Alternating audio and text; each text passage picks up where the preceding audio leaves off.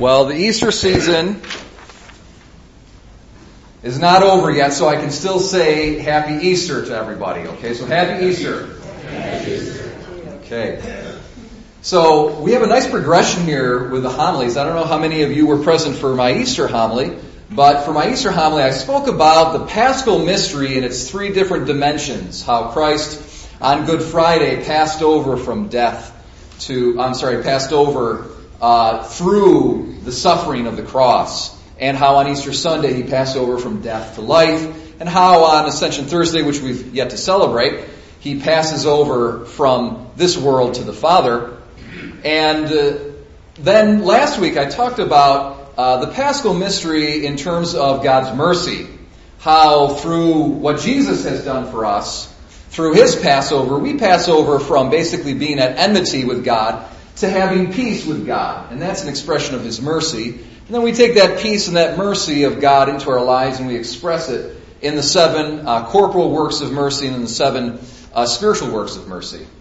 But in my Easter homily, I also mentioned briefly how that paschal mystery is made uh, present to us through the Eucharist. And so that's what I'm going to speak about today. I'm going to expound upon that a little bit more uh, clearly and, and at further length.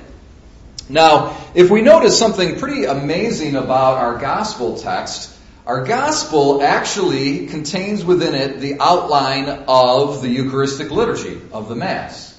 Okay, so uh, we we see in our gospel how they were discussing Old Testament scriptures.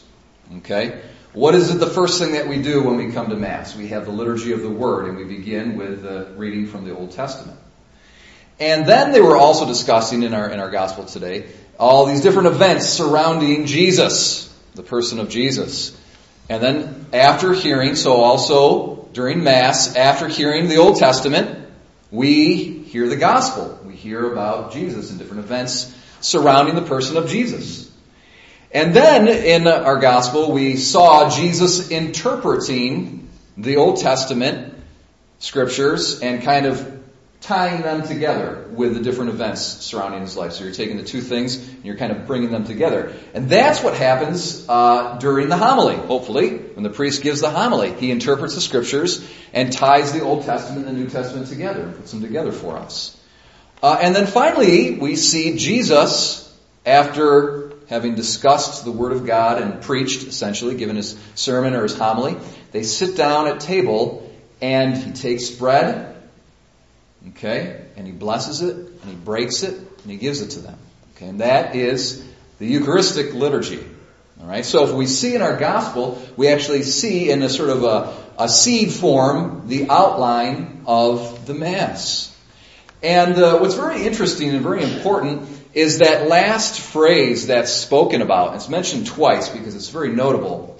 It says, that Jesus broke the bread and then the disciples' eyes were opened and they recognized him in the breaking of the bread.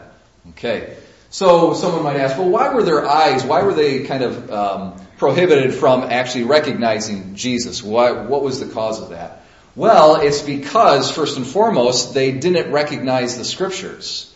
They only looked into the scriptures, like a lot of the Jews at that time, and they only real, they only could recognize the things in the Old Testament about the Messiah's glory.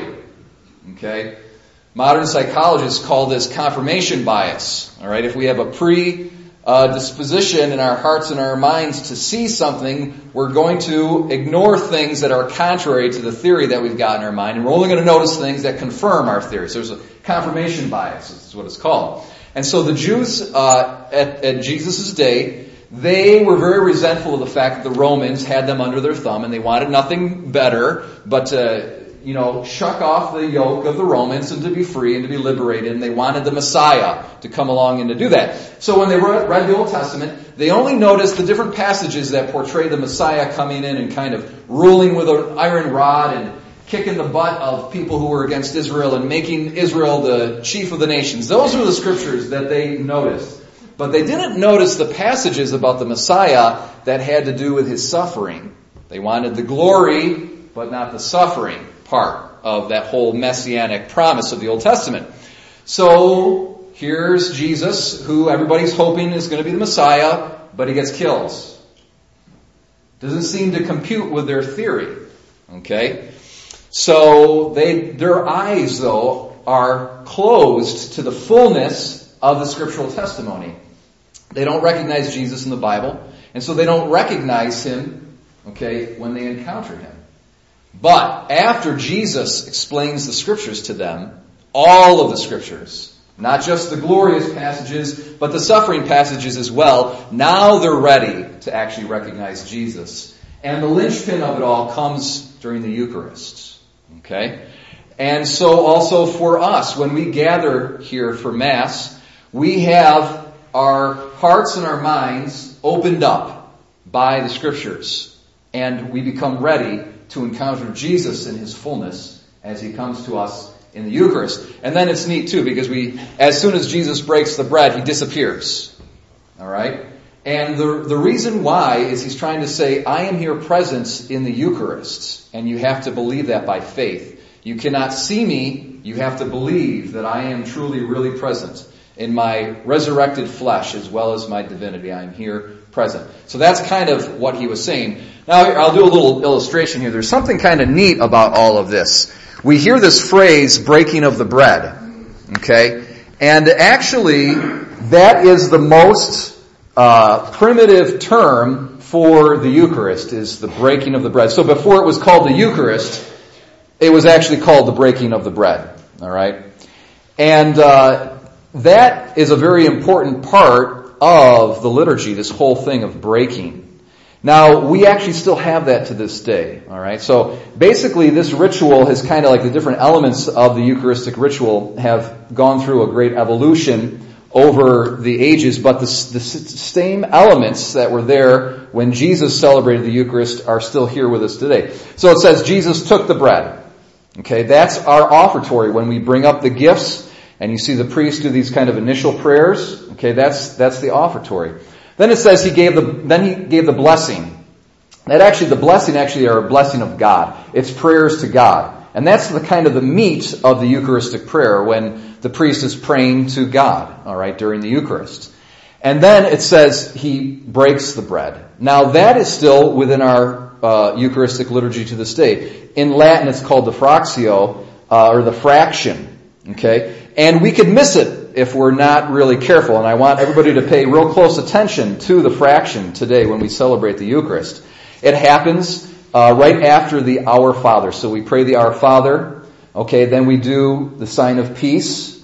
Okay, and oftentimes people are still giving everybody each other high fives while the fraction is still going on. So you gotta, you know, give the give the peace, which is real important because we're taking that Paschal peace that Christ has won for us and we're giving it to our neighbor. Do that. It's a very important thing. But then just kind of settle down and you pay attention to the next stage. We start doing the Lamb of God, the Agnus Dei. Lamb of God who takes away the sins of the world, have mercy on us. We do that twice and then we end with grant us peace. While, while we're doing that, the priest is doing the fraction. He's breaking the bread. Okay, it's the same thing that Jesus did uh, 2,000 years later. We're, we're still doing that.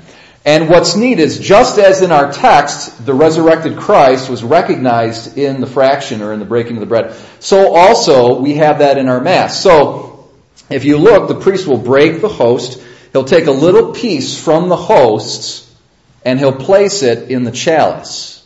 Okay? That is a symbol of the resurrection of Jesus Christ.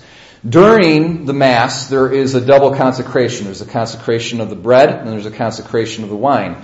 And that symbolically me, uh, signifies the separation of the blood from the body of Christ. It's a signification of his death. Okay, because if you take most people's blood out of their body, they're dead, right? So it's the separation of the two that actually signifies his death. But then when they're put back together, when the host is placed back in the chalice, it signifies their reunification and his, consequently his resurrection from the dead. Okay, so that, so right after the fraction, or right within the fraction, we see Christ's resurrection, and then the priest holds up the host and he says, Behold the Lamb of God. Behold him who takes away the sins of the world. And so now the resurrected Jesus Christ is being displayed to the eyes of faith.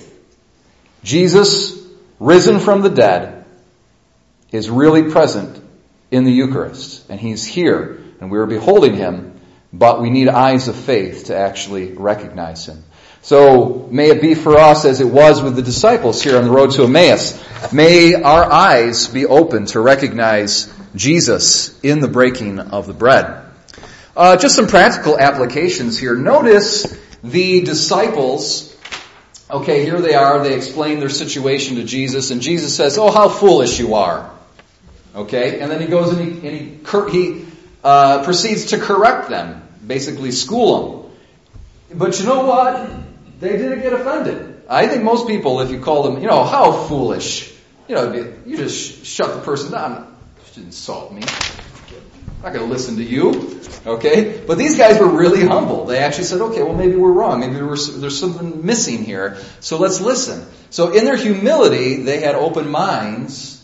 They were able to be illuminated. So also, when we come to Mass, we're going to hear some hard stuff. You know, we're going to hear hard stuff from the scriptures, and then the priest maybe is going to say some hard stuff too. And in our humility, if we receive that correction, our eyes of our minds and our hearts will be opened, and we're going to get treated to a revelation of mysteries, just as the two disciples on the road to Emmaus were so treated. Uh, we see them, uh, their hearts burning with love for the Word of God. So also, we need to love the Word of God. And, in, and when we do that, when we love the Word of God, when our hearts burn for the Word of God, we'll be able to really encounter Jesus in the Eucharist. So when we come here and we listen to the Word, and we listen to the homily, we should uh, dispose ourselves with great love for the Word of God. And in do, doing so, we're going to get all the closer, all the more closer to Jesus when we come to celebrate the Eucharist. Uh, also, just like the disciples had a hard time accepting all of the scriptural testimony about Jesus, both the good and the bad, the glorious and the suffering parts, so also in our lives, we need to accept the bad as well as the good. Okay, the suffering parts of the Christian life as well as the glory parts. Okay, Jesus did two things to the uh, during the Eucharist. There was a blessing part, but there was also the breaking part. Okay, so we gotta we gotta be accepting of the breaking part in our lives. Christ is to take us into His hands, and He's to break us. All right. If anybody wants to follow Christ, he or she will suffer hardship in this life. It's just an inevitable part of the Christian vocation. And uh, in that breaking, we recognize Jesus. It's actually a way of getting closer to Jesus because he was broken on the cross on Good Friday. And so in our lives, when we experience that breaking, we identify with him. We get closer to him. Our eyes are opened and we recognize him. And it's the Eucharist, my brothers and sisters, that really enables us to accept that those things that happen to us in life that are tough, the breaking parts. Okay? It's the Eucharist that gives us Christ's love, that integrates us into that paschal mystery so that we can then live it out in our lives. So in closing, my brothers and sisters, let us recognize the paschal mystery as present to us in the breaking of the bread in the Eucharist. It is the Eucharistic liturgy that more than anything allows us to recognize Jesus and commune with Him and when, with hearts prepared by the Word of God, we participate in the Eucharist, we begin to recognize Jesus, not only on Sundays at Mass, but every day of the week, in the totality of our lives, in the good times and in the bad. Through the Eucharist, may our eyes be open to the paschal mystery at all times and in all circumstances of our lives.